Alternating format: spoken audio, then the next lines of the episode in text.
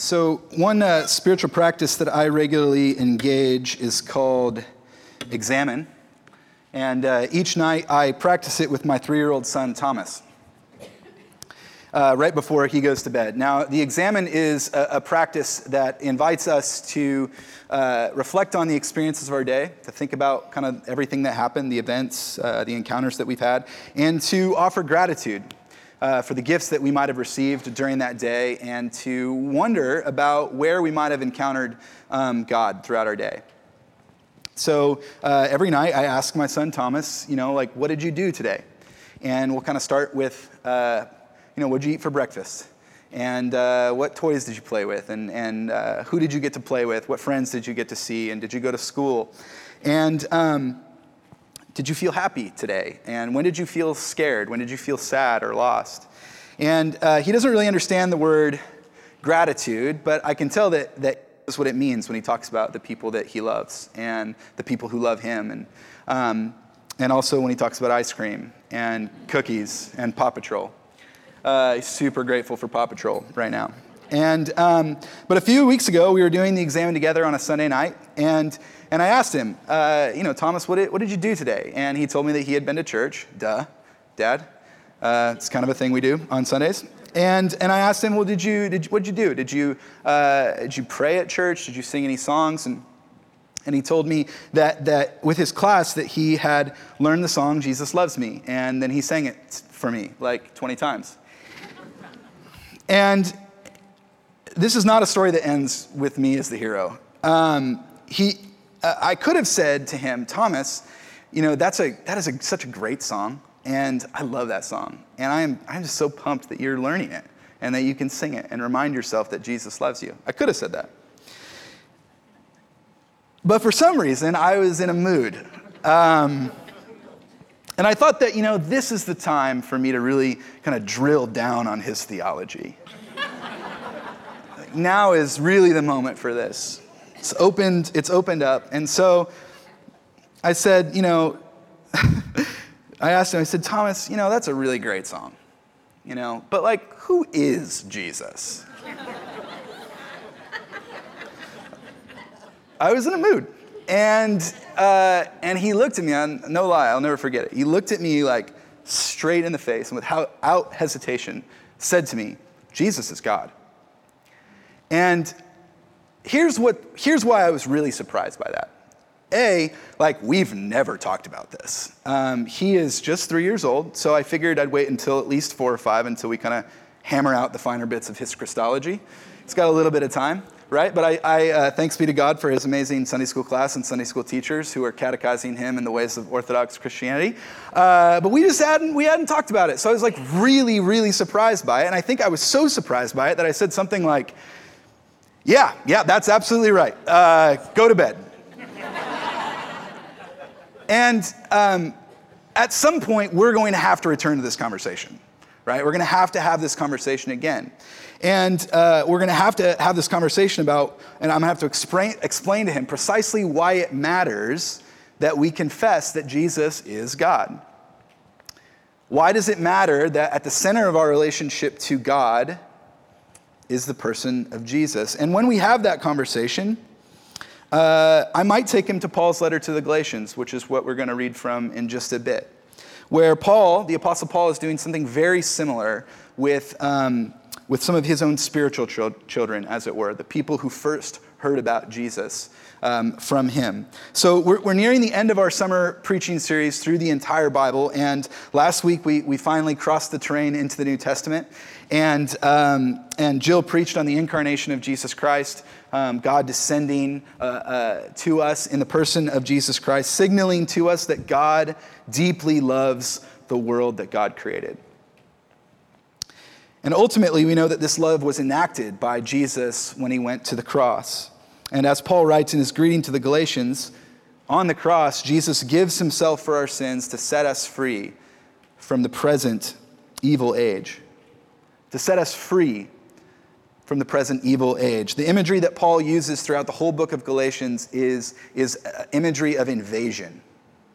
That in Jesus Christ, God invades the world, right? But not to, not to occupy, not to colonize, but to liberate and to set us free from the powers of sin and death. It's, it's, quite, it's quite a read, and I hope that you will read the entire book through. It's short, it'll take you um, half hour to read the whole thing through.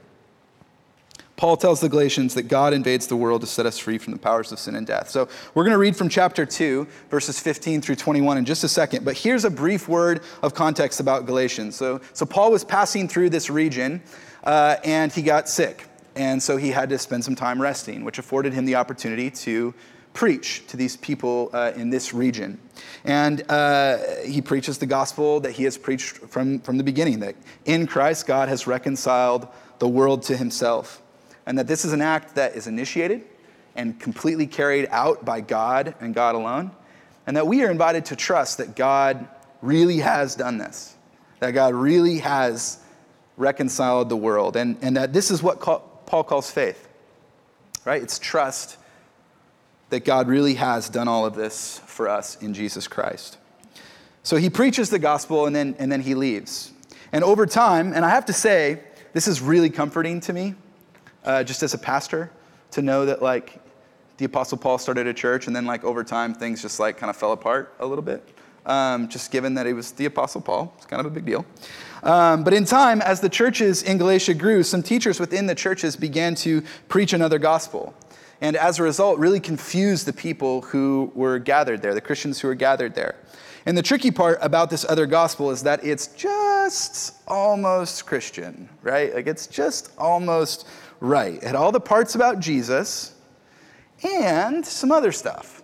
And that other stuff was that the Jewish community, the Jewish Christians, were requiring the Gentiles to keep the law of Moses in order to become Christians. So I invite you to listen for the word of the Lord from Galatians chapter 2, verses 15 through 21. Let's read together. Paul writes, We ourselves are Jews by birth and not Gentile sinners. Yet we know that a person is justified not by the works of the law, but through faith in Jesus Christ. And we have come to believe in Christ Jesus so that we might be justified by faith in Christ, and not by doing the works of the law, because no one will be justified by the works of the law. But if, in our effort to be justified in Christ, we ourselves have been found to be sinners, is Christ then a servant of sin? Certainly not. But if I build up again the very things that I once tore down, then I demonstrate that I am a transgressor. For through the law I died to the law, so that I might live to God. I have been crucified with Christ, and it is no longer I who live, but it is Christ who lives in me. In the life I now live in the flesh, I live by faith in the Son of God who loved me and gave himself for me. I do not nullify the grace of God, for if justification comes through the law, then Christ died for nothing. The word of the Lord. Pray with me.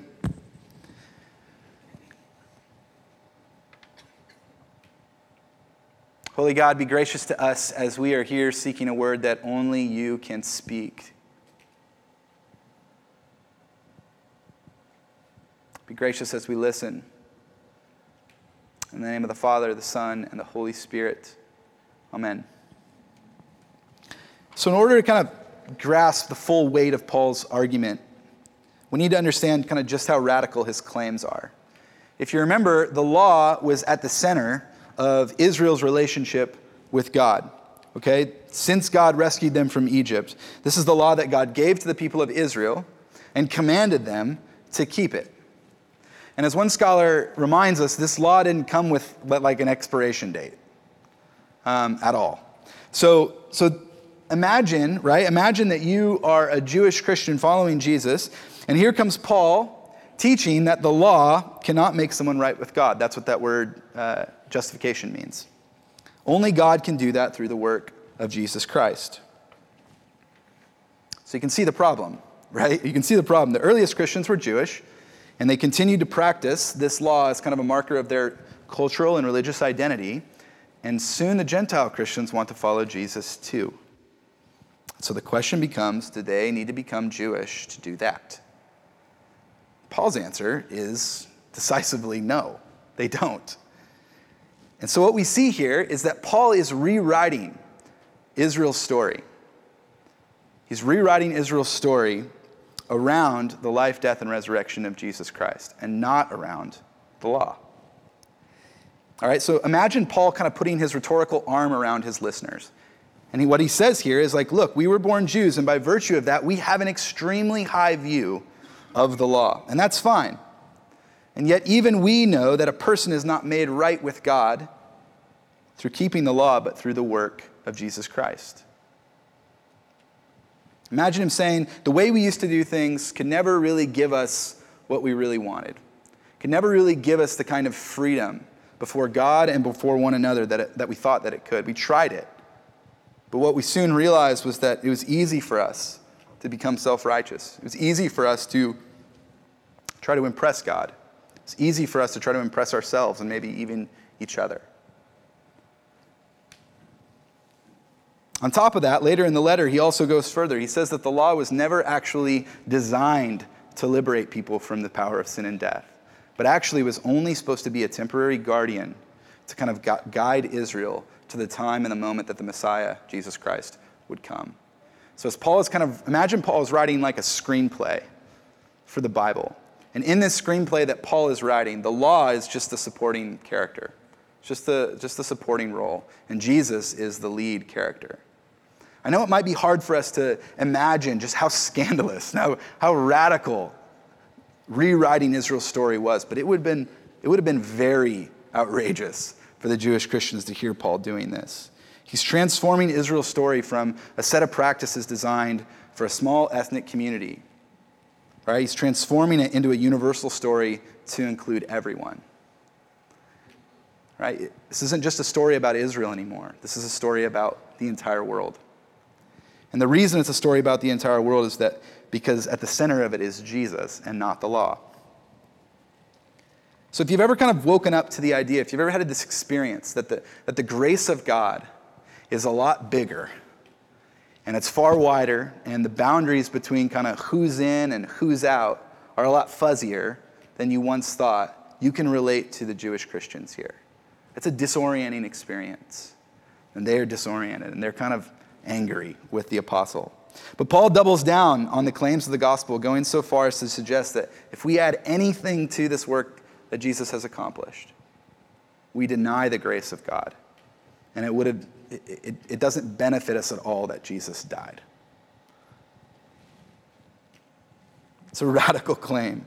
So, what does he tell the Galatians to do instead? He says that instead of living by the law, they should live to God instead. Now, have, like me, a fairly finely tuned um, cliche radar uh, it's probably like going at peak right now. Like it's just, it's, it's soaring, right? Like what does it really, what does that really mean, Paul, to, uh, to die to the law and to live to God? Well, I think what it means is it, it, to live to something or to live by something means that we kind of form the basis of our entire life around that thing. Our meaning making, our happiness, our sense of fulfillment. A good way to know kind of what you're living by is to ask yourself, um, what if, uh, if I lost it, what would make me feel like I had no life left? It's a really good way to kind of drill down on what you're living your life by. If I lost it, what would make me feel like I had no life left? Paul is essentially saying that the law can't bear that kind of weight. The law can't bear that kind of weight. When we live according to the law, subjectively speaking, we put all of that weight on the law subjectively speaking, we will be anxious and insecure because we'll never actually live up to that standard. We'll wonder, am I, am I really doing enough? Or perhaps worse, am I, am I doing better than everyone else? Right? Keeping track of how everyone else is kind of tracking with this law. And the good news of the gospel, right? The reason that Paul is writing back to the Galatians, this church that these churches that he had planted, is to remind them what he first taught them that, that Christ died to set them free from the burden, from the anxiety, from the insecurity of practicing the law. And that now the only thing that matters is faith working itself out as love. Faith working itself out as love. This, uh, this is what I plan to tell my son Thomas when we revisit that conversation about what it means to say that Jesus is the center of our relationship with God. Because at its essence, our trust in uh, God's grace in Christ is meant to enlarge our lives. It's meant to set us free from the sin that enslaves us, most especially maybe that anxiety ridden self righteousness that we all kind of carry around with us. And what it's supposed to leave us with is this new capacity to love, to love um, others, to love God, to love ourselves, as we were uh, commanded to do by Christ. And so here's why this letter is as important, I think, to us now as it was then. While it's true that the Galatians had a theological, theological problem, right? More seriously, I think that they had a love problem. Their theology was keeping them from loving their Gentile brothers and sisters. They weren't able to kind of include them and love them, bring them into their community because they were so busy and distracted policing their religious behavior. And we're kidding ourselves if, if we don't think that Paul is speaking directly to us in 2017 as well. All right, this is a problem that has endured. So Paul, speaks clearly to us as well. All summer long, we've been talking about the faithfulness of God um, in these stories that we've read and encountered. And this is a thread that runs from Genesis all the way through Revelation, the faithfulness of God. And when we believe the story of God's faithfulness is, is a true story, when we believe that story, I think it actually helps us see the world as it really is. The world really is a place in which God acts on our behalf. The world really is a place that God makes promises and God keeps promises. And I think that the letter to the Galatians shows exactly what's at stake when we choose to believe that that story is true. We're given a choice. And if you choose to believe only part of the story, as I think the Galatians do, you'll live with anxiety and insecurity, worried about living up to an acceptable standard, or worse, kind of comparing yourself to others and making sure everyone else is also living up to that standard. And when you do that, it's going to be really, really hard to love yourself. It's going to be really hard to love other people. But, and this is the good news, if you choose to believe that in Jesus Christ, God really has reconciled the world to himself, that God really has made things right between God and us and between each other. That God really has done that. You'll soon realize, I think, the enormous capacity that you will have to love other people. And the reason for that, I think, is because, as Paul says, when we choose to trust in this story, it is no longer we who live, but that it's Christ who lives in us. It's Christ that creates that capacity in us to love other people just as Christ has loved us and given his life for us. Thanks be to God. Would you pray with me?